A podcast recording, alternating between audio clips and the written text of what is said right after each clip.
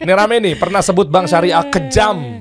Yusuf Hamka, si bos jalan tol disentil MUI. Bank Syariah kejam. Kejamnya gimana ya maksudnya? Nah, jadi di pengertian beliau Kita kasih solusi. Om Tito Maulana. Eh, dari Ngeri. Ketua MES DKI, Masyarakat Ekonomi Syariah tuh. Pak Menteri, Pak Sandiaga Uno yang terhormat mengatakan tuh kolaborasi Muslim Tech dan MES DKI dorong ekonomi syariah. Masya Allah. Ternyata kepedulian pemerintah terhadap ekonomi syariah tuh tajam banget ya. Oh iya. Concern banget ya Pak Banget. Jokowi, ya kan waktu itu kan menggabungkan beberapa bank syariah jadi BSI. Banget. Ya kan pokoknya luar biasa yang banyak orang nggak tahu kita akan bongkar di sini. Sebenarnya eh, seberapa dekat atau mungkin mes masyarakat ekonomi syariah kalau dipanjangin kan Iya. eh, bermitra dengan negara kita atau pemerintah Iya. sekoncern apa nanti kita bahas programnya apa aja. Siap. Tapi yang paling penting gini Om, lihat deh sebelahnya. Yusuf Hamka, Hmm. Anda tahu nih sempat viral. Langsung saja baru mulai kita bentur-bentur kan. Tuh, stigmanya tuh. Ini rame nih, pernah sebut Bank Syariah kejam. Yusuf Hamka, si bos jalan tol disentil MUI. Buat tercoreng dan kena getahnya. Ini juga mes turun tangan nih. Ya, sempat kita eh, sekjen kita Pak Igi Ahsin eh, datang ke podcast Ah. yang menyiarkan berita Pak Yusuf Hamka waktu itu. Tapi alhamdulillah berakhir dengan sweet karena sesama muslim itu kan harus didahulukan adalah kecintaan. Masya Allah. Jadi kita eh, mes sebagai organisasi yang memang isinya stakeholders ekonomi syariah semua. Oke, eh, Ya kan? ketua pembinanya siapa? Ketua umum kita Pak Erick Thohir Ketua umum. pusat. Pak Sandiaga Uno sebagai? Pak Sandiaga Uno itu sebagai Ketua Dewan Pembina MES DKI Jakarta. Oke, jadi beliau itu dua-duanya concern tuh sama ekonomi syariah. Sangat, sangat der. Semuanya Wow. kita concern loh di di MES itu semuanya ada.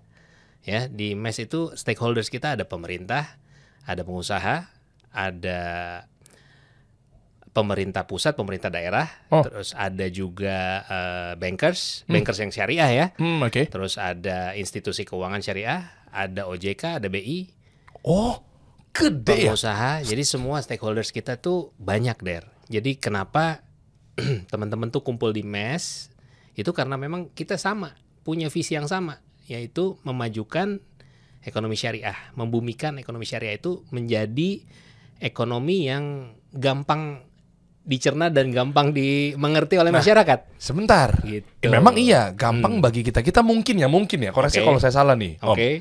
Tapi kan masih banyak juga yang beranggapan bahwa tuh Yusuf Hamka buktinya Nah, ngomong iya. seperti ini. Nanti kita bahas nih. Iya, boleh. Belum orang-orang yang ya tier 2, Hmm. ya second city, third city yang mengatakan bahwa kayak ah syariah, syariah doang. Ah, tapi mahal juga. DP-nya gede. Cicilannya memang sih nggak ada sitanya gitu kan, nggak ada ribanya. Tapi DP-nya minimum sekian. Iya. Per- Eh, 10 persen misalnya. Iya, benar. Nah kayak gitu-gitu gimana cara edukasi ke mereka ya? Maksudnya program pemerintah nggak bisa disamain dengan levelingnya tuh dengan konvensional. Iya. Ya misalnya kan ada yang bilang DP 0% lah atau mungkin DP-nya minim, kecil apa segala macam. Hmm. Ini kan Mes juga ngurusin begituan kan? Iya dong, kita Dari yang kan kecil-kecil ya? literasi, literasi. Mm. Nggak bisa tuh semudah itu saya belain teman-teman eh, rakyat Indonesia tercinta misalnya ya udah samain aja kayak konvensional. Iya. Cicilannya ringan, DP-nya nggak gede, harga jualnya nggak mahal. Hmm. Ya kan Oke. nggak bisa semudah itu ya. Bagaimana sih? Nah, Ya, itu kembali lagi Hmm. ke tingkat eh, penger- pemahaman eh, mengenai agama ini ya. Karena karena gini der, karena Hmm. Semua semuanya ini mengajukan konsep ekonomi ya kan. oke. Peradaban itu pasti mulainya dari konsep ekonominya, ekonomi apa gitu ya. Hmm. Nah, yang sekarang yang kita kenal kan ekonomi konvensional which is ribawi, which is yang dibawa sama ya kita tahulah semua gitu ya. Wahyudi. Ya, jadi kan udah dari situ aja udah kita udah oke. Oke. Nah, sekarang nih kita pengen tahu lagi sebenarnya ekonomi syariah itu apa sih? Umat Islam tuh punya konsep apa sih? Konsep yang dari Allah Subhanahu wa taala yang diturunkan oleh da- melalui wahyu ke Nabi Muhammad SAW. Konsep ekonomi itu apa? Da- Karena Islam udah mengatur semuanya ya kan? Hmm. Pastilah ekonomi juga diatur. Nah, Oke.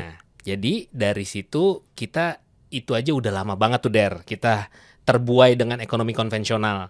Hmm. Ya kan? Udah udah lama banget Hmm. masyarakat kita terbuai dengan ekonomi konvensional. Mm-mm. Nah, ekonomi syariah di Indonesia tuh kurang lebih tahun 2000 ya Mm-mm. awal Mm-mm. itu baru ada bank muamalat, bank syariah pertama Oke. di Indonesia. Nah di situ baru mulai baru kenal. Nah namanya orang baru kenal, ya namanya bank muamalat baru sendiri, mungkin kosofan masih tinggi, ya kan? Hmm. Terus pemahaman di dunia pinjam meminjam uang di bank itu convertnya ke bunga, which is interest, which is riba gitu. Mm-mm. Nah, ini kan pemahaman yang ini yang harus kita kikis terus ya, kikis pelan-pelan gitu. Mm-mm. Sampai akhirnya Bank Muamalat sampai sekarang gitu. Ada Bank Muamalat. Mm-mm. Terus tumbuh pertama-tama Bank Muamalat, habis itu bank-bank syariah lainnya dan akhirnya masyarakat tuh kenal sama masy- ekonomi syariah dan sampai sekarang pun juga belum paham banget karena memang literasinya kurang. Nah, siapa yang bertanggung jawab di literasi ini? Hmm, Ya kan? hmm. Pemerintah sudah buat regulasi-regulasi mengenai ekonomi dan keuangan syariah. Adanya KNKS, Komite Nasional Ekonomi dan Keuangan Syariah, Tahu. ya kan? Mm-mm. Yang ketuanya eh, ketua hariannya Pak eh, Wakil Presiden kita. Iya, iya, Gitu, Pak ya Maruf kan? Amin ya? Ah, Pak Maruf Amin. Mm-mm. Nah, jadi di sini ada juga MES, Masyarakat Ekonomi Syariah. Nah. Masyarakat Ekonomi Syariah ini kurang lebih dari tahun berdiri tahun 2002, Der. Oh ya? Nah, udah Loh. tahun 2002 nih. Itu berarti sebelum eh bentar, MUI dulu ya pasti ya? MUI dulu. Pasti ya, pasti MUI ya. dulu. Ah, nah, dulu tuh ya MUI juga masih MUI kan dari yang mendirikan Bu Hamka. Iya, iya, Ya iya, kan? iya. MUI Enggak, maksud saya eh, KNKS kan juga agak baru ya? Eh KNKS baru, KNKS baru. Ah. Dulu KNKS, sebelum KNKS. Ah, oke, oke, oke. Iya. Jadi baru, nah setelah itu ada MES. Nah dua pilar ini sebenarnya yang menggiring dan menjalankan roda per- eh, literasi keuangan dan ekonomi syariah Oke. ya KNKS dan MES. KNKS itu sebagai lembaga dari pemerintahnya, kepanjang tanganan dari pemerintah. Nah kalau MES ini masyarakatnya. Makanya di dalam MES itu ada stakeholder semuanya. Nah, Itu. Pas kalau gitu, Hmm. saya ngundang Anda ke sini pas banget. Kenapa? Karena eh, apa sih sebenarnya eh, yang dijadikan sudut pandang sama masyarakat terhadap ekonomi syariah? Mm-mm. Iya kan? Eh, gini deh, nggak usah jauh-jauh deh Om. Mm-mm. Tapi ini mau disclaimer dulu ya, bukan berarti saya bilang bahwa semua bank syariah di Indonesia ini akadnya pasti benar sesuai dengan syariah. Oke. Itu dulu tuh harus Oke. fair. Ya kan dengan segala kekurangannya dan seterusnya. Ya udah, kita doakan Iya. ya, ya yang terbaik apa segala macam ya. Namun yang perlu kita harus sadarin di sini adalah mereka-mereka ini kan ada pemantauannya kan. Mm-mm. Ya mungkin apa sih OJK atau mungkin pemerintah apa Iya. segala macamnya, ya kan? Iya. Regulator yang benar-benar ngejagain. Oh, iya. Apalagi ini sudah membawa nama syariah. Ya minimal kita doain lah, kita gandengan tangan, jangan diceng-cengin, jangan diserang. Iya. Emang ada bank syariah di Indonesia? Gue pikir nggak ada. Nah kayak gitu-gitu kan nyinyir seperti itu kan, gimana ya maksud gue? Udah tahu misal, seumpama memang misalkan akadnya masih ada yang salah. Iya. Satu doakan yang paling penting, dan yang kedua, ya udah ayo bantu. Iya. Jangan cuma ente panjangin jenggot doang terus nyinyir gitu loh. Itu terus gimana? Ayo. Gitu. Minimal dengan kekurangannya mereka berusaha gitu loh. Iya. Nah, kita ya udah ayo kita juga pilihlah bank-bank syariah. Iya. Nah, kayak gitu-gitu gimana cara mengatur pola pikir mereka? Karena kan Iya. Anda ada di situ, Om. Iya, jadi memang literasi sekali lagi ya. Jadi konsep konsep syariah itu kan ya apa namanya? Yang jelas kaum muslimin itu harus belajar dengan agamanya. Oke. Ya kan? Salah satunya belajar ekonomi Islamnya gitu. Belajar ekonomi ini konsep udah the best. Udah krem de la krem.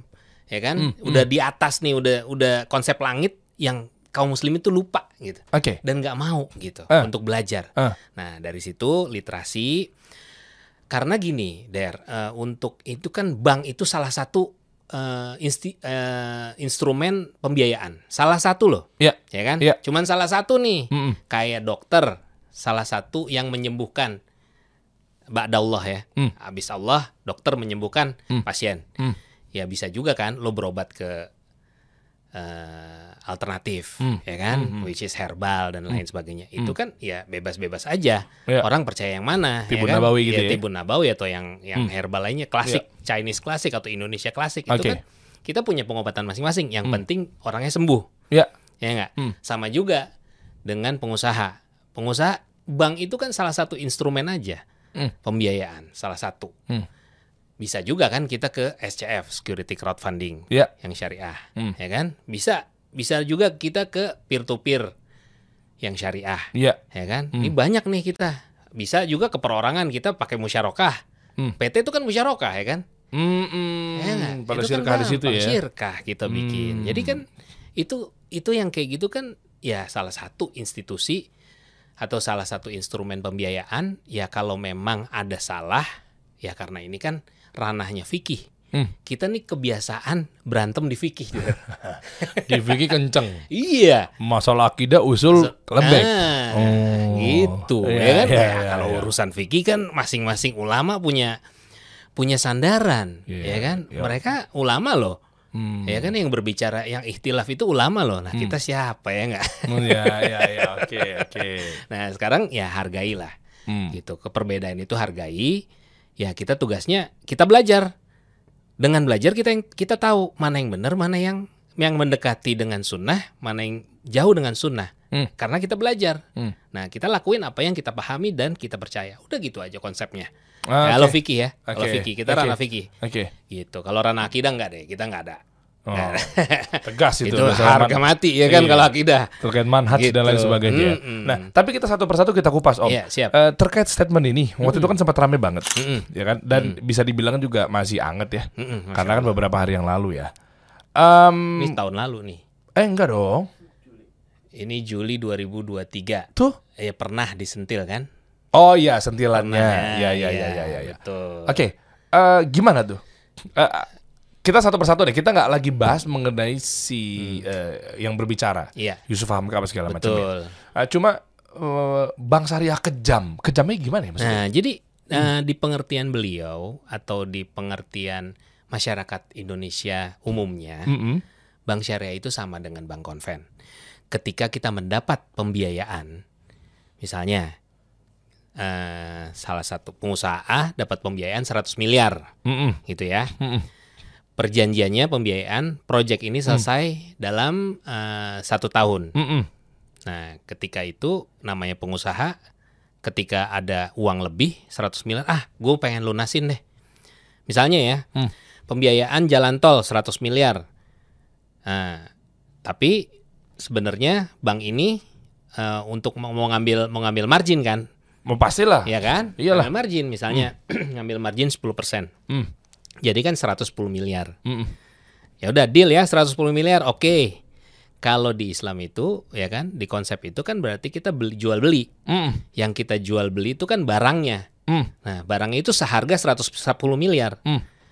Ketika di tengah jalan 6 bulan kita punya uang kita pengen lunasin nih. Hmm. Ya kan kita nyicil nih 110 miliar kan dibagi 12 tuh, 12 bulan cicilannya. Mm-mm. 6 bu- bulan ke-6 kita mau lunasin, kita punya uang lebih nih, udah lunasin deh.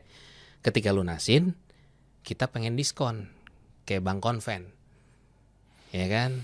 Oh, permasalahannya begitu. Kalau bank konven kan ya bunga per per tahunnya misalnya 10%, per bulannya sekian persen. Baru jalan 6 bulan sekitar berapa 6% misalnya, Mm-mm. ya kan? Ya udah dibayar yang segitu aja bunganya. Yang ininya kan nggak usah dibayar. Mm. Tapi kalau di syariah itu kan jual beli.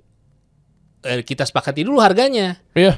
Gitu. Jadi begitu begitu kita bulan ke-6 kita mau lunasin nggak bisa kita yang lunasin harus 110 miliar itu. Iya, ya karena eh, koreksi kalau saya salah ya. Sebenarnya Iya. ini bukan masalah untuk berhukum di sini teman-teman. Mm-mm. Artinya kalau dari akad syariah yang saya pelajarin kan artinya ini kan sifatnya utang ya. Iya. Eh, Mm, enggak. bukan Ini pembiayaan. pembiayaan. Pembiayaan. Akad boleh berubah nggak di tengah jalan? Akad nggak boleh. Nah itu. Akad kan nggak boleh berubah. Tapi kalau kita mau lunasin, Oke. mau lunasin cepat, Heeh. ya bisa aja lunasin cepat. Tapi harga nggak boleh berubah. Harganya nggak boleh berubah. Nggak boleh berubah Karena harganya. perjanjiannya di situ. Kita akad kan udah dari awal. Itu Akadnya poinnya. 110 miliar gitu. Kan kalau berubah angkanya berarti kan perjanjiannya jadi berubah. Iya. Sementara perjanjiannya kan nggak boleh berubah. Udah Nggak akadnya sudah segitu. Akadnya udah segitu. Oh. Nah ini yang terjadi kurang lebih. Akhirnya dibilang kejam. Nah, kejam. Padahal sisi lain eh, ada sekian banyaknya eh, yang terbantukan gara-gara syariah dengan Oh, iya. hukum-hukum eh, Islam yang sangat moderasi karena, ini. karena fair Islam Iya. ya kan? Karena fair. Karena kalau kalau itu Islam itu cuma ju- ada jual beli gitu. Intinya gitu aja ya kan? Hmm, nggak mengharamkan riba dan menghalalkan jual, jual beli. Hmm, nah begitu begitu juga dengan misalnya KPR hmm, KPR syariah sama KPR konvender. Hmm. ini dua hal yang sangat berbeda orang kadang-kadang ah sama aja sama aja lebih mahal syariah oh I don't think so sekarang bisa lihat bank-bank syariah itu ngeluarin produk-produk eh, KPR syariah itu sangat kompetitif. Karena apa? Dengan adanya penyatuan bank-bank syariah ini, Hmm. bank-bank syariah yang sama pemer, eh, sama eh, Pak Kiai Ma'ruf itu disatukan dengan BSI ini, itu kan dari tiga bank der, Oke. ya kan? Oke. Tiga BSM dulu, ya Iya, kan? BNI. Terus BRI Syariah sama BNI Syariah. Iya. Tiga itu berarti asetnya jadi banyak kan? Mm-mm lah. Ya kan? Duitnya jadi banyak deh istilahnya. Iya. Nah, cost of fund kan jadi murah, Heeh. ya kan? Betul. Begitu cost of fund murah, pasti kita bisa tawarkan eh, apa namanya? bukan bunga, tapi kita tawarkan jual beli yang margin yang lebih kompetitif gitu. Ah. Gitu. Nah, BSI ini juga sekarang udah kompetitif. Nah, selain BSI, kita bank-bank bank syariah lainnya, BPRS syariah itu, Hmm. itu juga bagus. Sekarang punya punya KPR KPR syariah yang bisa kompetitif harganya sama eh, bank konven karena dia sudah punya cost of fund yang lebih murah dan ada DP 0% gitu. Jadi sama lah semuanya. Oh, Oke. Intinya jual beli kan, Der. Nah, iya, nah, iya, iya, intinya iya. jual beli aja, jual beli rumah gitu. Ya. Misalnya, Der, gue mau beli rumah lo deh, Hmm. ya kan? Hmm. Eh, misalnya lo jual rumah lo 10 miliar gitu kan, Hmm. terus gue mau minjem ke salah satu bank BPRS syariah gitu. Hmm. BPRS ini, ya udah Pak Tito, saya mau eh, kalau mau saya beliin rumahnya Derry 110 miliar, cicilannya 10 tahun, mau nggak? Oke. Oke, mau. Jadi milik dulu nih si Nah, BPRS kan. BPRS kan? Jadi milik Jadi dia. milik dia. Baru Dia ntar tinggal ente cicil ke dia. Yes. Oh iya memang Gitu. malah-malah begitu Ah, jual beli ya. Iya, semua udah udah common sekarang. Ah. Dan kalau dipikir dilihat nih, ada satu riset nih kalau nggak salah nih ya. Mm-mm. Ada salah satu yang punya bank nih ngomong sama sama gue nih. Hmm. Dalam 30 tahun terakhir der, KPR syariah sama KPR konven itu ternyata lebih murah KPR syariah. Tapi kan Karena fix kan? Jual Oh beli. iya Iya. fix ya, nggak ada kenaikan bunga nggak ya? ada, nggak ngaruh Ketika dia. keterlambatan kan denda kalau dan- bank-bank konven itu ngasih garansi maksimal lima tahun, paling flat. Oh. Habis lima tahun, nah itu dia digetok deh. Oh iya. Udah iya, pasti iya. digetok. Dia Nah, pakai analisa ini ekonomi, inflasi ini enggak itu mah itu itu ya mau untungnya bang aja mau berapa ya kan? Kita Jangan dibilang turun nilai mata uang gitu. nggak ada itu bener bener itu nyari untung aja itu udah intinya. Lo mau untung berapa tahun ini gitu kan? Iya, iya, Ya, iya, iya. Analisa ekonomi itu justifikasi setelah gue mau dapat untung segini nih gitu kan? Nah, edukasi ini udah nyampe nggak ya ke teman-teman? Artinya gini, MES ini kan udah lama, Iya, masyarakat ekonomi syariah. iya betul. Ya kan, apalagi kan tadi kan stakeholdernya kan sampai ada pemerintah, sampai ada A, B, C, D banyak banget tuh di situ tuh. Ya kan? Dan antum di situ adalah ketua MES eh, A- DKI. DKI. Iya. Nah, eh kenapa masih ada pemikiran yang kebelinger-belinger gini ya? Yang pemikiran error-error gini gimana ya? Iya, emang ini tugas kita bersama, Der. Apa pemerintah kurang dorong? Pemerintah sangat dorong, pemerintah tuh di literasi di mana-mana. Mm-mm. Tapi ya kadang kan ya masyarakat kita terlalu besar ya, 17.000 ribu pulau, ya kan, media juga, ya Oke. media juga nggak begitu berpihak UMKM? kita. oh gitu. Ini media kasih solusi sangat berpihak. Nah, itu yang penting ya kan. Ada media yang harus berpihak. Memang ini kan Hmm. keberpihakan. Ini kan kalau media konven ya kita ngomong lagi media konven karena media media itu ujung-ujungnya kan nyari uang ya kan. Iya, iya, ya sekarang Bank Syariah ini kan kita konsep keterbukaan, konsep konsep konsep apa? Konsep keterbukaan, konsep eh, inklusi. Hmm, Nah, ini kan kita butuh media yang gaungin, tapi kalau medianya nggak mau gaungin juga susah. Nah, makanya ini tugas kita bersama. Oke. Kalau ada media yang mau menggaungkan ekonomi syariah ini sangat bagus gitu dan kita tuh terus-terusan event tuh di MES DKI itu hampir tiap bulan kita punya event. Nah, di event itu kita tampilkan bahwa nih UMKM kita ya kan biasanya ada bazar, ada literasi, kita ada diskusi mengenai ekonomi syariah itu gitu kan. Nah, kan yang dibutuhkan pengusaha apa sekarang Der ya kan kalau nggak satu market, Mm-mm. satu lagi pembiayaan. Gua punya barang jual ke ke mana, ya kan? Terus yang biayain gua kerja buat modal ini siapa? Loh kenapa nggak ditambahin satu lagi? Nggak tahu ya, ini bisa jadi saya salah. Tentang knowledge-nya. Iya, Soalnya mereka ketika dapat duit bisa jadi skillnya nggak nyampe, knowledge yang nggak dapat, duit habis nggak karuan tuh. exactly. Karena nggak tahu mau dibawa ke mana, dialokasikan ke mana, duitnya buat apa, apakah hire orang, pegawai, ataukah memang buat budget marketing kah? Nah. Nah, itu gimana deh? Ini sekarang kita punya eh, financial planner tapi yang syariah der. Masya Allah. Nah ada di mes juga di mes DKI. Jadi kita Oh, oke. kita emang kita emang jadi ada coaching ada nanti di event di Agustus nanti ada. Hmm. Jadi gratis gitu coaching. Maksudnya eh, kita konsultasi mengenai keuangan kita tuh sehat atau enggak dan terus kita investnya di mana sih sebenarnya? Ya. Ya kan Ya. kalau punya income segini kita bagusnya invest di mana instrumen mana yang syariah, yang halal Ya. gitu ya kan. Iya. Sekarang anak-anak muda sekarang kan udah sangat kritis ya untuk investment gitu ya. Aduh, gue punya duit segini, gue mau invest nih. Bagus mana ya? Oh, Oke. Kalau deposito 7% misalnya eh, eh, kon- apa konvensional mungkin berapa persen 7% tapi ke- ya kalau kita mau bagus punya uang kita lebih bagus di syariah tuh apa sih padanannya yang bisa lebih dari 7% gitu invest ya kan? Ah, Oke. Udah udah kritis loh dibanding angkatan gue sih ya. Kalau angkatan lo mungkin udah lebih aware. Gue nggak tahu Mungkin tuh. lebih aware angkatan lo, Iya, tapi kalau iya, angkatan iya, gue kan spending spending aja ya kan. Hmm, ya kalau angkatan milenial tuh biasanya kalau angkatan anda kan ya bang bang bang, Bang, bang, bang. Da, da, da, da. taruh sana taruh sini invest sana invest sini gitu ya Jadi ya itu sih emang apa namanya kita butuh sekali lagi butuh media Hmm. untuk menggaungkan. Ya salah satunya event. Kalau di Mes DKI itu banyak event. Wah. Jadi event, event, event, Boleh tuh. event dan event. Iya boleh tuh buat teman-teman nanti mungkin bisa intip-intip ya Iya ikutan dong. di update aja mungkin di atau dicek ya minimal di sosial medianya apa segala macam ya Ya namanya kalau pengusaha ya Ah. Derek. Sekarang kalau pengusaha ya kan, you jump nggak ada deh lo belajar belajar dulu ya kan. Hmm. Namanya namanya pengusaha pasti lo udah jam aja deh lo lompat aja deh. Hmm. Habis itu your attitude will carry you ya kan. nah Ya kan nggak ada yang bantuin kita. Siapa yang bantuin kita? Nah begitu, begitu juga di Hmm. syariah. Lu udah deh. Sekarang berusaha eh, berusaha dengan sesuai kaidah, Hmm. Sesuai kaidah syariah. Kalau memang ada yang salah, diperbaikin. Jangan takut takut belajar dulu belajar ini. Ah kapan mulainya? iya Mulai dulu aja, ya Hmm. kan. Terus masuk ke ekosistemnya, belajar sama ahlinya di situ. Iya. Jangan ragu. Ini belajar dulu, bayar dulu itu. Bahaya tuh. iya iya Ya iya nggak? iya benar dan eh, terkait dari mes bermitra dengan pemerintah Hmm. berarti pemerintah kalau mau ngapa-ngapain nanyanya ke mes terkait Ah. dengan ekonomi syariah apa segala macam misalnya mau merubah regulasi Ah. nah perannya mes ini adalah bersuara di situ Karena otomatis, Der. Karena sekarang KNEKS pun membentuk KDEKS. Komite Daerah Ekonomi dan Keuangan Syariah. Hmm.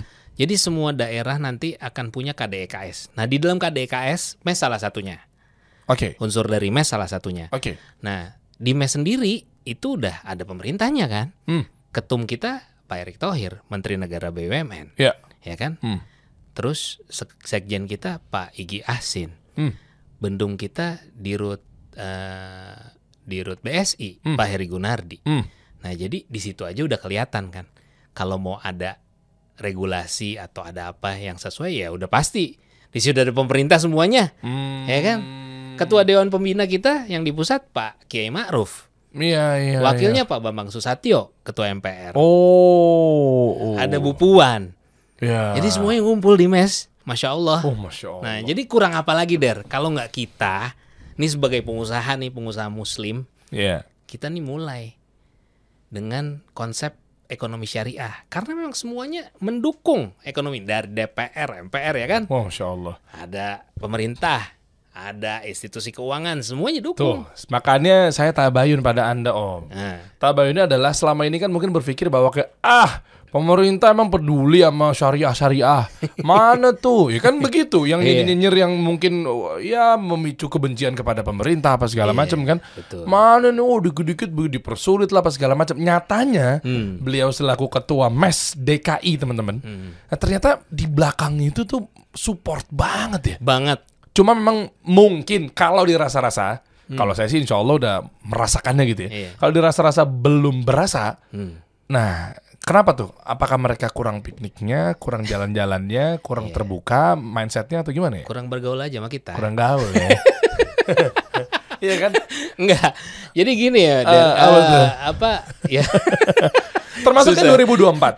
2024 kan Eh. kita mau pemilu. iya. Artinya kan akan ada pemimpin baru. Iya. Ya dong kan katanya kan Pak Jokowi juga nggak bisa tiga periode ya. Iya. Ya Allah alam ya. Iya.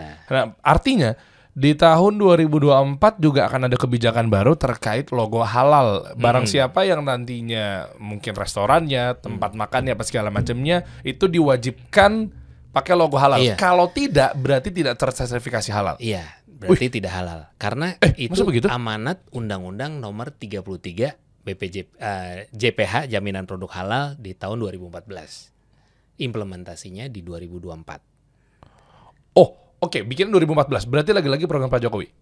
Bukan. Eh, ya, termasuk, termasuk, termasuk. Kenapa implementasinya 2024 kok nunggu 10 tahun? Kenapa nggak langsung Kan- sek putusin langsung? Ada sosialisasi, Oh, oke. ada di disiapin dulu dong infrastrukturnya. Ya kan? Karena mencapai so coba der dari usaha mikro dan kecil itu aja udah 60 juta pengusaha, Mm. ya kan? Mikro dan kecil. Oh, 60 juta ya? 60 juta. Gimana sertifikasinya satu-satu? Nah, makanya sekarang ada self declare namanya. Hmm. Nah, BPJPH bekerja sama dengan MES juga gitu ya. Waktu tahun lalu kita punya eh, sertifikasi gratis 1000 gitu. Nah, mudah-mudahan tahun ini kita punya lagi kerja sama sama BPJPH lagi, nanti kita bisa Ah. deliver lagi gitu. Jadi ini digeber banget sama pemerintah karena kita cita-cita kita pengen jadi produsen produk halal terbesar di dunia. Masya Allah. Iya, Ya, ya, ya, ini ya. cita-cita kita digaungkan oleh Pak Kiai Ma'ruf terus nih produk Tuh. halal. Kenapa? Guys, ya, apa ya? Nah, Kenapa? coba kenapa Der? Kenapa kita kita nih menjadi negara pengimpor produk halal terbesar? Kenapa ya? Iya, kita kan impor daging aja berapa Der? Hmm. Ya kan? Coba siapa yang nikmatin tuh? Coba. Tuh, jangan pada nyinyir katanya mana nih wakil kita nggak kelihatan nih. Kan begitu, lu yang ngomong.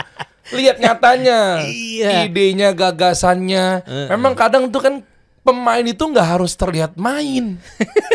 Lu bener dong. Iya iya Iya kan maksudnya kan mentang-mentang dia begini mana nggak kelihatan nih. Iya, Bisa jadi dia mainnya tuh main cantik gitu loh. Betul. Ngapain harus muncul-muncul? Aku udah ada presidennya. Betul. Tapi yang begini-begini beliau ternyata oh iya ya Concern banget. tuh the real berarti wakil presiden nih pemimpin kita. Kenapa? Jadi nggak show off nampang. Tuh loh gue kelihatan kerja loh. Iya.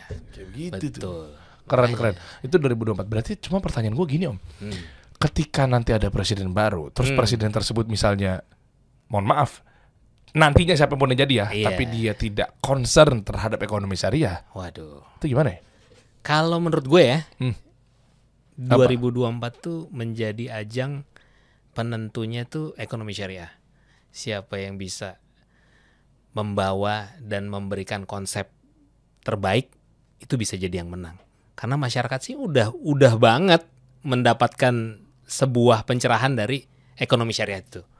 Jadi Eh, kalau yang ke depan nih nggak bisa nerusin nih program-program yang udah bagus dari Pak Jokowi dan Pak Kiai Maruf, Hmm. wah ini menjadi bisa jadi nggak menang loh. emang iya? Iya, Lah, tapi tahunya dari mana? karena Kan kan belum dilakuin, belum diimplementasikan. ini udah implementasi. Bukan si orang-orang ini nih calon-calonnya ini. Iya, kan kita bisa lihat nanti kan. Kita nggak tahu kan calonnya Apa sekarang masih programnya? masih juga nggak tahu siapa. Oh nih. iya iya iya iya, tapi masa programnya. Ah, program-programnya kan pasti nanti akan mereka kan kita kita kontestasi kan namanya kontestasi Ya, pemilu oke, ya kan oke. kontestasi pemilu kan berarti kan beauty contest Hmm. ya kan beauty contest dari konsep-konsep masing-masing uh, Hmm. capres dan cawapres ya insya Allah ekonomi syariah ini akan dibawa oleh masing-masing capres dan insya Allah ini akan jadi penentu penentu banget der kalau menurut gua Oke, berarti penentu kalau udah jadi penentu kalau dia nggak senggol-senggol dan concern terhadap Nah. ekonomi syariah, Nah. masyarakat nggak mau. ya sekarang kan dengan adanya literasi terus menerus Hmm. orang concern ya kan dengan ekonomi syariah concern adanya KNKS concern dengan MES Hmm. concern dengan BP apa eh, undang-undang nomor 33 B- eh, JPH itu kan ngerasa nyaman ya Hmm. kami kita kaum muslimin pasti nyaman Hmm. ya kan di mana kita makan nggak usah kok nggak usah pusing lagi udah pasti halal kan ada jaminan produk halal jadi nggak ada tuh nanti gitu-gitu lagi nanti yang yang terakhir nih kemarin-kemarin ini kan lumayan viral juga tuh Yang mana? wah bah Yang mana? enggak enggak. ada yang salah satu restoran yang salahin masak tau nggak Ah. Dia minta beef ternyata itu babi ya? nah Oh iya iya. itu iya, kan iya. karena apa? Karena tidak ada sertifikasi halalnya. Oh. Karena tidak ya Mana kira-kira dari Hmm. eh, bibit-bibit yang nantinya konten terhadap ekonomi syariah yang mana om? Kan, Semuanya, kan insya anda kan ada di pemerintahan. semuanya insya Allah enggak. Kita kan dari pemerintah. Dari apa? Kan Enggak, enggak, indikasinya mes. apa? Indikatornya apa? Dari apa tampilan? Bukan, jangan dong kalau tampilan Oh. dari konsep yang dibawa. Oh, jadi tampilan tuh nggak menjadi Tam- tolak ukur ya? Tampilan tidak akan pernah jangan percaya sama tampilan ya nggak, Der? Jangan. Loh, jangan. tapi kan don't judge book by its cover. jangan. Aduh, kan nggak boleh kita langsung judging di tampilannya. Kan nggak boleh. Bahaya kalau kita cuma percaya sama tampilan, ya kan? Oh. Iya, kita harus tahu jejak rekam, ya kan? Dia sudah berkontribusi apa terhadap ekonomi syariah? Ah, nah, gitu dong. ya. Tapi balik lagi, ada yang pencitraan, ada yang enggak kan? Ya itu makanya. Susah juga. Eh, harus ditanya sama ahlinya. Tapi kalau berbicara soal ahli, Anda juga kayaknya ahli dalam perekonomian syariah dalam arti bisnis. Iya. Bisnisnya banyak loh, Tito loh. Dahap yang kemarin kita berkuda. Pernah tahu nggak teman-teman? Yang gue naik di stable tuh kuda-kuda. Coba dong, buka dong. The Musafir dong. Ini punya beliau loh. Tempatnya loh. Aduh deh. Iya, apalagi waktu Tashrik Days di Sagaleh yang Bintaro bareng sama eh, Hana Soul Palace tuh. Soul Food Palace. Eh, ya. Soul Food Palace tuh. Iya. Tuh, Om Tito juga. Dan Anda juga punya bisnis-bisnis IT di luaran sana kan. Nih, coba bawa bawa bawa. Tuh, tuh, The Musafir tuh. Oh iya, Yang Masya insya Allah kan. Musafir ini kan akan membantu teman-teman semua ini bisa berangkat umroh sambil jelajahi kisah sahabat ya. yang Nah, Ini keren banget, Der. ah, ya, ah, ini kan. Ini keren banget.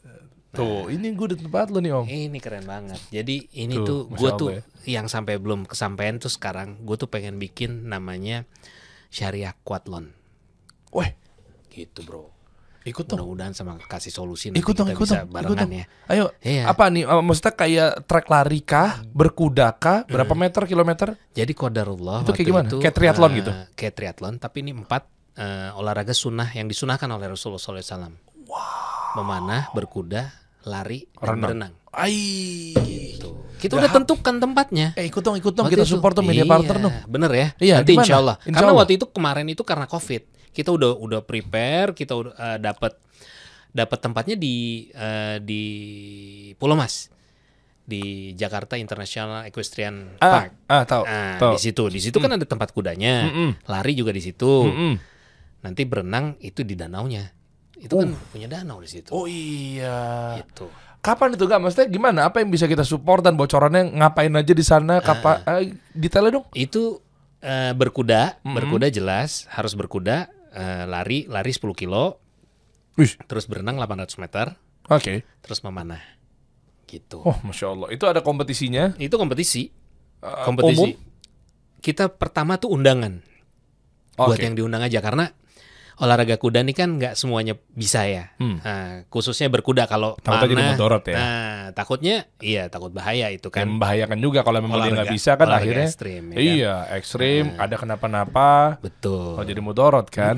Oh oke. Itu yang belum kita belum kita mulai karena waktu itu covid. Kenapa nggak kita garap aja bareng-bareng? Iya boleh. Apa ruang apa yang bisa kasih solusi masukin di sini? Oh iya nanti dong Iya dong. sebagai eh, media partner. Ayo Ya dong. kan? Iya, mari kita hidupkan Iya. olahraga-olahraga sesuai Sunnah. Rasul. Oh, masya Allah. Sallam. ya kan? Tuh nanti openingnya saya tuh Ini- muter-muter pakai panah Iya kan? tuh. Ini lakik banget ya. lakik ya kan? Ah, ini kelihatannya emang di tag ini bagus kan? Langsung set. Iya. Wah, ini susah nih berapa kali tag nih. Kebaca gitu. Kebaca gitu. ya. Ulang, ulang, ulang. Nyangkut di sini lah. Kudanya nggak bersama. Nama kuda Bella nih yang ini nih. oh bela ya. Kadang Oh, belanya bela. kagak mau jalan lah.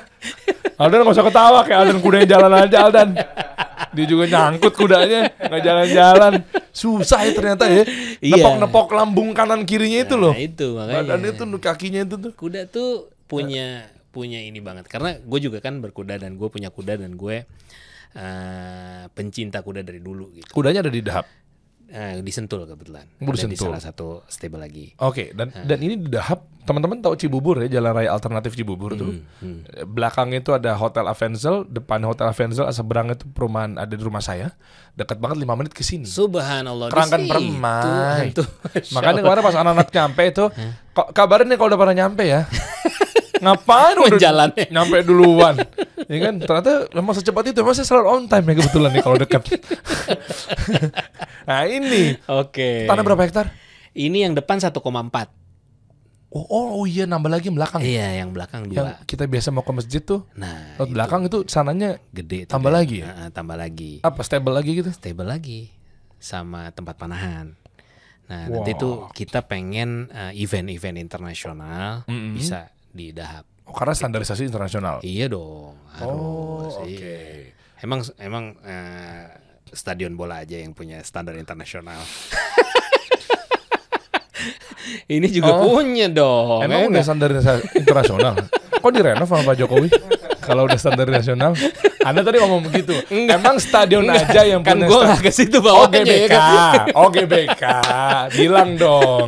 Tadi soalnya anda bilang, emang stadion aja, stadion bola aja yang bisa standar eh, internasional. Ah, yang itu nggak standar kok. Buktinya direnov sama Pak Jokowi. Berarti belum memenuhi standar buat U17. Aduh, no comment tuh gue nggak ada ilmunya tuh Der. Oh maksud anda GBK? Iya, GBK. GBK udah standar lah. Kirain yang di utara. Iya, GBK udah standar. kan? Jadi ini juga ada standarnya juga. Nah, iya, insya Allah Ah. kayak di JIEP ya, kayak di Pulau Mas kan standar karena Asian Games di sana kan. Oke. Nah, jadi pasirnya semuanya tuh udah layak untuk berkuda. Hmm. Nah, karena standar-standar ya, kuda tuh karena terlibat dengan adanya binatang, kita harus punya animal welfare ya kan. Wah ya. Nah, ini yang kadang-kadang teman-teman juga nggak ngerti. Karena memang semua kan ada ilmunya, Mm-mm. ya kan? Betul. Nah, Rasulullah SAW juga ada ilmunya untuk merawat kuda. Iya, Tidak me- semena-mena dengan kuda loh. betul. Nah, ini yang harus kita pelajari. Nah, di, di dahap ini yang kita bisa tahu dari A to Z lah. Betul. Dan kemarin ngobrol sama Doni juga, Mm-mm. ya kan? Artinya ternyata yang pelatihnya, Iya. ya kan? Atau yang belajar di sana, atau bukan belajar ya, lebih tepatnya latihan di sana. Iya. Itu memang standar-standar atlet juga ya ternyata ya. Iya. Ada bekas atlet ini main di sana latihannya. Ada yang ngajar juga memang udah tersertifikasi dengan baik. Iya. Dahap tuh pilihannya begitu ya. Makanya rame mulu tuh kemarin tuh ada anak-anak apa segala macem tuh. Hmm, harus harus gitu der kalau nggak ya kita ngapain cuman buat main-main aja kan Hmm. ya kan kita pengen jadi atlet ya kan? Wah, atlet. Wih, atlet-atlet kita ya kan? Anak-anak kita jadi atlet Tuh bayangkan. Anda ingin anaknya Anda menjadi atlet berkuda Olahraga yang juga digemari dan disunahkan oleh Rasulullah SAW gitu kan? Iya. Dahap pilihannya ada di Cibubur teman-teman. Ini lagi anget-angetnya Alhamdulillah juga lagi rame Plus atasnya udah ada atapnya. Saya kemarin mau main di sana. Juga panas. Sebelumnya ya? Sebelumnya kan? Ya kan? Oh iya betul Iya. Lu tahu dari awal ya der ya? Mm-mm, Iya, kan iya, pada iya, di situ iya. tuh. iya iya iya iya. Der, ke sini Der. Iya, Doni kan, siam. Kenapa masih panas ya? Ah iya Don, betul. ya kan, nggak lama Yudi. Der, mampir Der, udah ada atapnya Der. Oh, siap, ini baru gue mau nih. udah ada atasnya. Padinya gersang teman-teman. Eh, Gersang Cibubur ya kan Cibubur. wah deket sama matahari ya enggak ya jauh bener kayaknya. iya memangnya jauh sih. Selain ini apa lagi? Yang Hana itu fokusnya di Timur Tengah ya? Hana iya kita tuh eh, Mediterranean ya Oke. Jadi lebih kepada masakan-masakan bukan Timur Tengah aja. Oke. Di Mediterranean itu kan kaya dari Yunani sampai Libanon, Mm-mm. ya kan Italia juga termasuk southern part of Italy gitu. Oke. Jadi ini menarik sih karena emang hobi ya umroh eh, makan di sana makan makanan kok di sini kok kayak yang eh, nggak nggak nggak kayak di sana gitu ya. Oh, jadi vibes-nya tuh kadang ada yang bilang Timur Tengah, Iya, tapi nyatanya eh, ha- enggak juga Timur Tengah. nggak juga Timur Tengah. Soalnya makanan Timur Tengah kan agak sulit ya. Nah, Ya. terus kan kalau Timur Tengah kan masakannya cuma itu itu aja ya, Der. Mm-mm. ya kan? Kalau nggak salah cuma 15 masakan tuh. Oke. Nah, jadi kalau kenapa Mediterranean itu lebih kaya. Mediterranean itu kan Eropa antara Eropa dan eh, Arab. gitu, Oh, sama Turki- Asia. Turki juga masuk Turki ya? masuk gitu. Hmm. Nah, jadi ya udah kita pilihin dan Mediterranean restoran itu kalau di luar negeri itu pasti keren gitu. Nah, iya iya. Iya benar. Pasti keren dan pasti mahal gitu. Iya. Nah, jadi pengen dapat hype-nya itu deh. Cuma harganya nggak mahal. Cuman harganya nggak mahal. Tetap dapetin hype-nya, tetap dapetin rasanya. Hmm. Cuma harganya harga harga standar lah. Indonesia. Iya. Bumbu-bumbunya gimana? Bumbu semua impor der. Dan ngikutin lidah Indonesia nggak? Masuk. Kemarin gue cobain tuh, cakep juga tuh. Cakep ya. Cakep. Kita pada di situ tuh. Eh kapan deh? Itu menunya banyak. Itu baru baru satu dikeluarin kan lo makan waktu itu. Iya. Yang lainnya dong ya. Menunya banyak asli. Boleh nanti main. Ya, bener ya. Tahu nggak teman-teman di eh, sektor 9 McD, Hmm. lurusannya tuh yang ke arah Senayan Bintaro tuh. Iya. Dulunya di situ toko bunga. Iya dulu Rossi. banget. Rossi apa Riz? Wah, lu anak Ah. lama lu. Iya, Ya kan? bener bener. Toko bunga Rossi apa apa gitu kalau nggak salah tuh di pojokan tempat ente itu di situ Hmm. tuh. Samping jadi begitu McD datang dari rumah sakit Bintaro lah ya arahnya ya. Iya. McD sektor 9 lurus kan mau nggak mau kan belok tuh Iya. kayak nikung gitu. L gitu L gitu. L. Nah, Ah. di tikungan sebelah kanan itu guys. Di situ tempatnya. Iya betul. Apalagi sih Anda punya bisnis sampai banyak banget. kan Anda kan salah satu penggagas ekonomi Kalau- syariah berarti kan perekonomiannya kayaknya lancar di kantong. Ekonomi lancar. Kalau base sih nih ya, kalau base ya Eh. eh, cerita sedikit ya dari Boleh. mengenai eh, kenapa gue seneng di teknologi. Nah ini Muslim Tech kemarin acara tadi yang acara sama Bang Sandi itu Heeh. Muslim Tech itu adalah teman-teman yang punya usaha di teknologi, tapi Oke. eh, mereka tuh eh, punya giro Islam gitu ya. Apa contohnya maksudnya? Nah, di sini tuh Muslim Tech tuh banyak ada ada apa namanya ada Alami, ada SCF eh, Syafiq, Ah, ada oke. Kasir ya kan, Jadi fintech lah ya. Fintech dan ya teknologi lah, teknologi Ah, oke. startup gitu ya startup. Oke. Ah, ah. Terus eh, mereka tuh punya kajian kajian nih tiap bulan gitu ya. Ini Angga bukan sih? Iya, Iya kan? Angga Kasir. Angga Kasir kan? Ah, terima Ini kasih. siapa? Ini gue pikir Ini Dima. Bill nih, ini anak IT juga nih. Ah, Nah, oke. Ini teman-teman IT semua di sini. Oke. oke. Nah, jadi Muslim Tech itu punya perusahaan-perusahaan IT Hmm. yang yang punya giroh lah ya. Mm-mm. Nah, jadi kenapa gue juga gue juga senang teknologi gitu ya. Nih, cerita balik lagi nih. ya Oke, kan? oke, oke. Ini motivasi sebenarnya. nggak apa-apa. Justru Kenapa? motivasi dan inspirasi. Kita pengen belajar sama Anda yang senior di, sini. Kenapa Uh-uh. gue senang sama teknologi? Jadi ada background. Dulu gue nggak naik der SMP tuh sekali, SMA tuh sekali. Gue Sama. anak veteran. Tapi saya sekali sih. Oh, gue sekali. Nah, jarang kan yang dua kali ya. Oh gitu. Oh jadi ketua MES DKI nggak nggak pernah naik dua kali guys. Eh catat ya. Mm-mm. Jadi ini memotivasi teman-teman Jadi semua. motivasi. Heeh. Karena orang kan udah pasti merendahkan dulu dong ngeliat ketemu gue ya nggak Oh, anak iya. veteran alah Ya. ya udah males deh nih pasti ya Bangor, udah bangor. akademis sudah pas-pasan deh gitu. Oke. jadi gue nggak mau punya stigma itu Oke. jadi gue seneng teknologi kan Oke. Nah, oke gue kuliah kuliah bisnis ya kan? International bisnis. Di? Di Sydney. Orang kaya. Privilege orang tua. Nah, terus. Udah. Di situ eh, apa namanya? Eh, di situ udah emang gue suka teknologi dan ya udah gue cepet tuh. Kebetulan alhamdulillah kuliah cepet. Oke. nggak ada urusan tuh. Karena ya emang then again eh, pengen ngejar ketinggalan ya kan? Oke. udah lulus kuliah udah gue pengen kerja di mana ya? Ada gue pengen kerja biar kelihatan pinter der. Ya nggak? iya dong di perusahaan telekomunikasi lah. Yang orang nggak tahu. Yang kalau gua gua ngomong ya kan orang pasti jarang yang tahu teknologi itu gitu ya kan Oke. oke kesannya jadi pinter kan Jadi pintar. Iya, jadi pintar. Kan bahasanya kan berat-berat ya. berat banget Istilah telekomunikasi ya. ya. kan? Wah, di perusahaan satelit lagi kan, ya kan? Kita Oh. ngomong VSAT, kita ngomong transponder, kita ngomong wah. Udah pintar tuh langsung. Oh, udah pintar ya kan? Pintar. Padahal di sana standar istilahnya. Oke. Udah dari situ emang seneng akhirnya teknologi. Udah akhirnya berkarir di semua perusahaan telekomunikasi. Jadinya Apa aja dari misalnya? tahun 2000 sampai 2012 deh. Apa sih Telkom gitu-gitu? Di pertama tuh di PSN, Pacific Satelit Nusantara. Ah, oke. ya kan? Habis itu di Huawei. Oh. Nah, sampai terakhir udah lama sampai terakhir di Huawei. Nah, Oh. jadi buah dari situ 2012 kita quit untuk jadi pengusaha. Yang dijual apa produknya? Nah, karena gue di Huawei, Heeh. ya kan, gue di project. Dan gue megang waktu itu salah satu account di BUMN Ah, eh, oke. operator ya udah karena gue yang Dealing. dealing dan gue yang build gitu Ah, network oke. ya Ah, kan ah. ya kan gue ngerti Hmm, ya kan gue iya. ngerti ya udah gue berusaha dari mulai dari situ yang gue ngerti ya kan Oh, menang tuh tender tuh. udah gue dari situ teman-teman juga banyak ya kan Ah. nah, gue mulai dari situ udah der apa Jadi, aktivasi apa sih? sampai sekarang gitu ya Aktivasinya apa sih? services semuanya teknologi jadi di situ ada optimasi network optimasi jaringan kalau bahasa ininya Oh, oke. optimisasi jaringan Ke BUMN tuh. ya ke BUMN Oh, duitnya cepat cair ya? Eh, ya alhamdulillah Oh. Pak Erik sangat berakhlak mulia nih. Masya Allah. Iya bener kan? Mm. ya kadang-kadang terlambat ya udahlah ya. Gue udah naikin, diturunin lagi. tapi oke lah. Oke lah ya, Tapi oke, wajar lah. wajar lah. Eh. ya kan? Terus ya udah terus dari situ di link. Udah sampai sekarang. Nah terus eh, berkemarin covid eh, kita mulai shifting.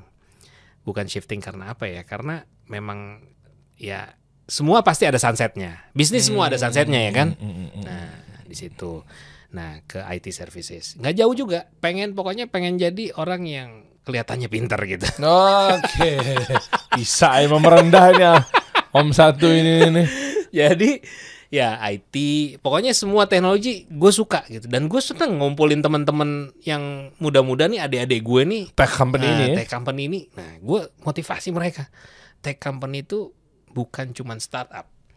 Tech company itu harus memiliki paten, Hmm, ya kan? Oke. Harus punya paten, harus punya produk yang nggak dimiliki sama yang lain. Itu baru namanya tech company. Hmm, oke. Inovasi dong. Iya, ya kan? iya, iya, Kita iya. udah lama kalau bikin aplikasi mas semua juga bisa Iya, ya kan. iya, iya, iya, Ya iya, iya. aplikasi di Google gitu kan download aplikasi seperti yang sekarang ini ya semua juga Iya, bisa. iya, Ya enggak? Iya, ya tapi yang kita kurang paten.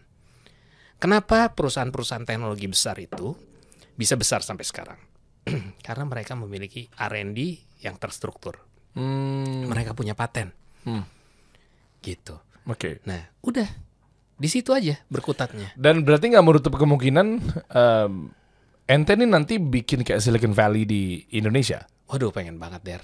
Dan kita, Waktu itu udah pernah ada bukan sih? Em, kita kemarin main sama Sinar Masland tuh mau bikin yang di daerah Tangerang itu tuh. iya, Ya kan di dekat The Bridge itu tuh mau bikin kayak digital hub ya namanya kalau nggak salah. itu kan fisik ya der. Oh, yang oke. paling penting kan humannya, Hmm, ya kan? Pembangunan fisik gampang, nah iya punya sih. duit bikin. Iya betul. Iya nggak? Iya Bangun sih. human ini yang kita punya PR besar. Hmm, ya makanya mengumpulkan orang-orang apalagi yang memang eh, per IT atau per tech company ini yang yang melek sya- syariah Iya. itu yang sulit. Wah, itu yang Iya. yang megang, itu yang megang. Oh, ya? gitu. Kita punya kita punya teman-teman yang high qualified, tapi industri itu terlalu mengarahkan startup yang akhirnya ujung-ujungnya cuma jualan startup. Cuma jualan startup. Ya benar juga sih Exactly. fundraising, fundraising lagi, fundraising lagi. Hidup hanya dari fundraising. Ah, iya sih Gitu. investor lagi ketemu lagi nanti sampai ke IPO nanti dijual valuasinya berapa, dapat duit sekian, dah exit. Nah, Iya juga ya. karena mengikuti yang sudah pernah. Ya kan? Kita Hmm. dicontohi yang sudah pernah, yang sudah besar, terus exit, ya kan? Itu menginspirasi.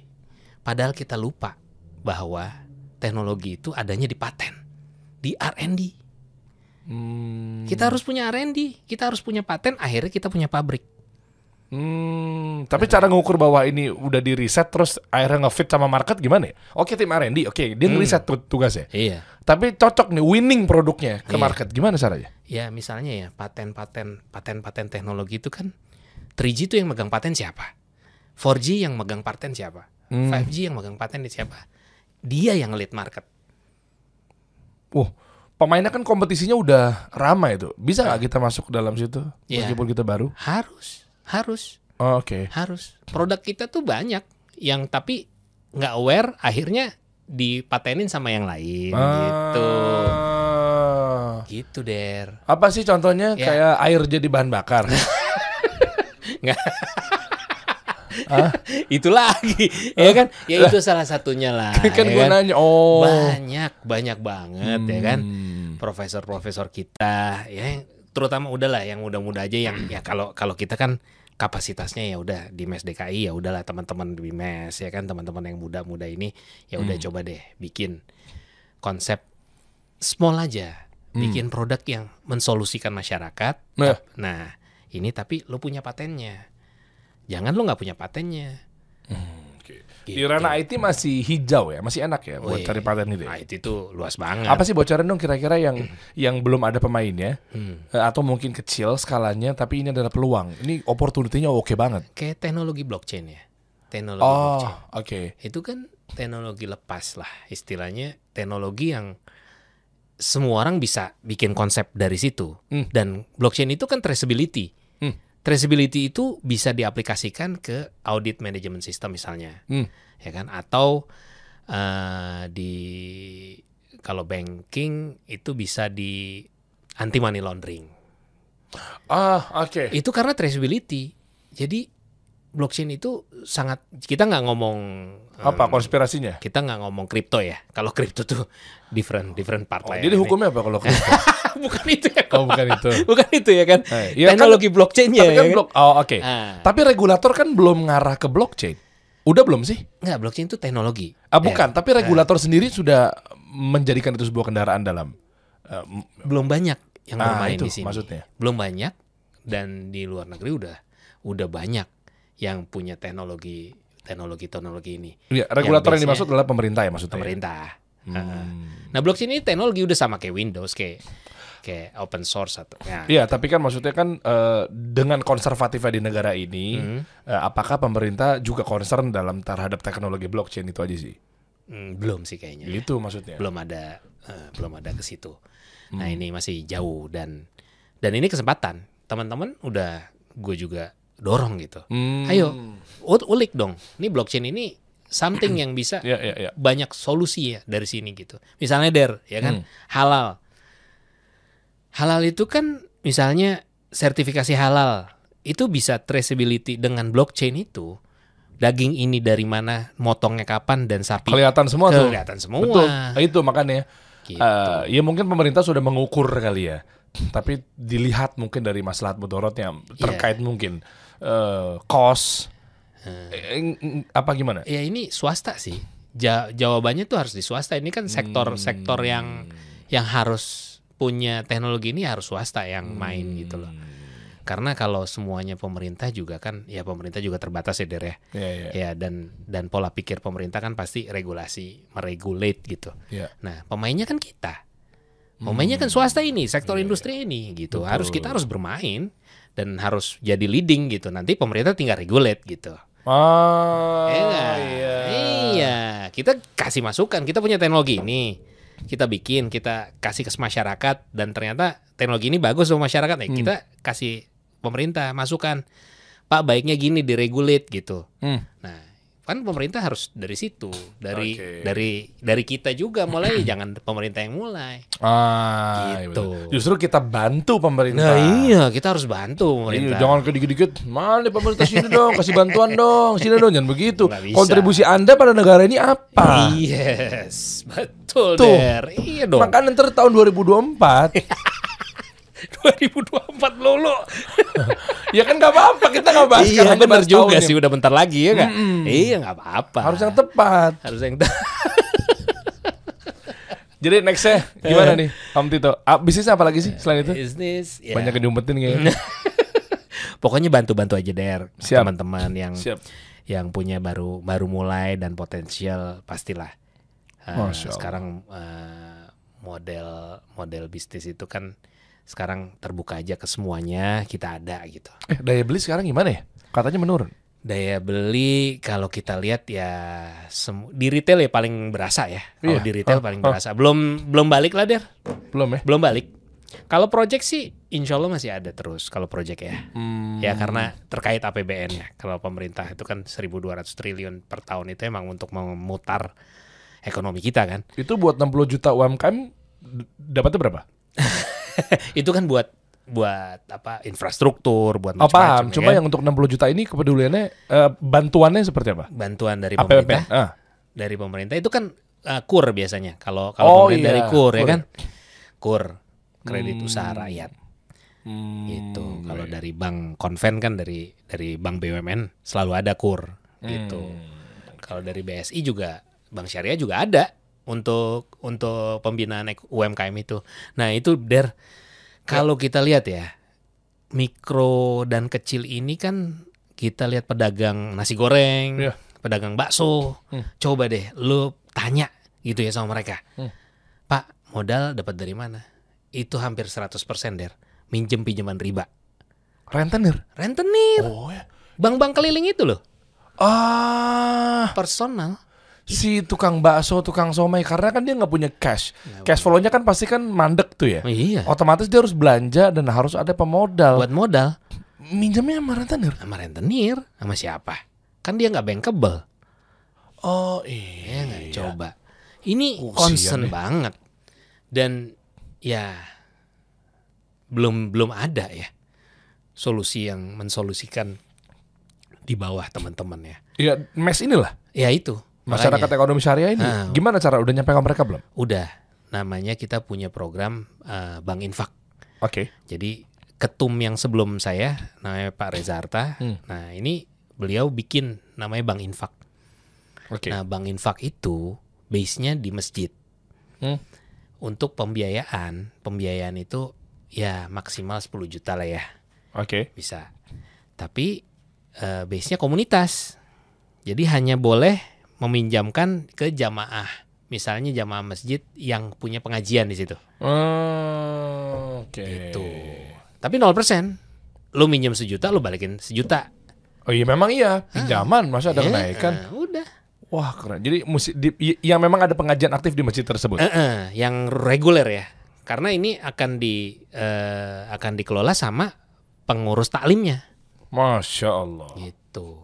Itu tanpa mandang manhaj apa segala macam. Enggak, udah pokoknya buat semua kaum Buat muslimin. kaum muslimin. Iya.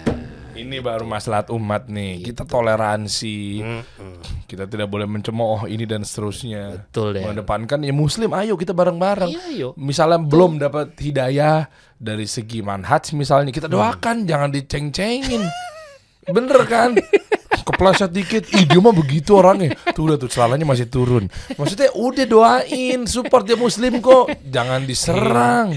Jadi ya kuncinya umat Islam itu ya bersatu. Bersatu tuh dalam hal di atas manhaj yang hak ya. Ya, Tapi di satu sisi ya kalau ada kesalahan ya kan, kalau ada ada kekeliruan itu ya harus disikapi dengan yang sangat bijak betul.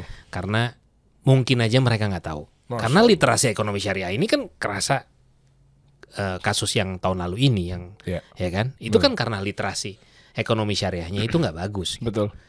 gitu. Jadi ini kan tugas kita, tugas kita bareng. Masya Ayo Allah. pahamkan gitu, pahamkan masyarakat bahwa ekonomi syariah ini ekonomi yang paling baik. Waduh.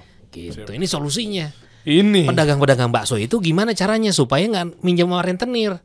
Nah, kita kan harus punya solusi, nggak apa-apa. Kita dari pribadi aja dulu, nggak usah dengan organisasi atau apa pun. Kita nih misalnya kita lihat yang tiap hari jualan nasi goreng di rumah kita, kita coba tanyain, dapat duitnya dari mana bang?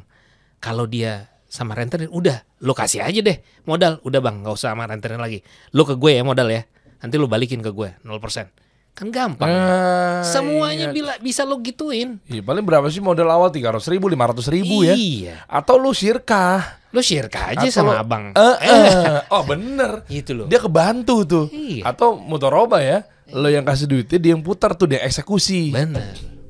Cakep tuh. Gitu. Ya kan Siapa kita mulai ketum? harus kita mulai dari diri kita sendiri. Nggak Saya usah mandut. organisasi, nggak usah apa. Samina waton apa ketum?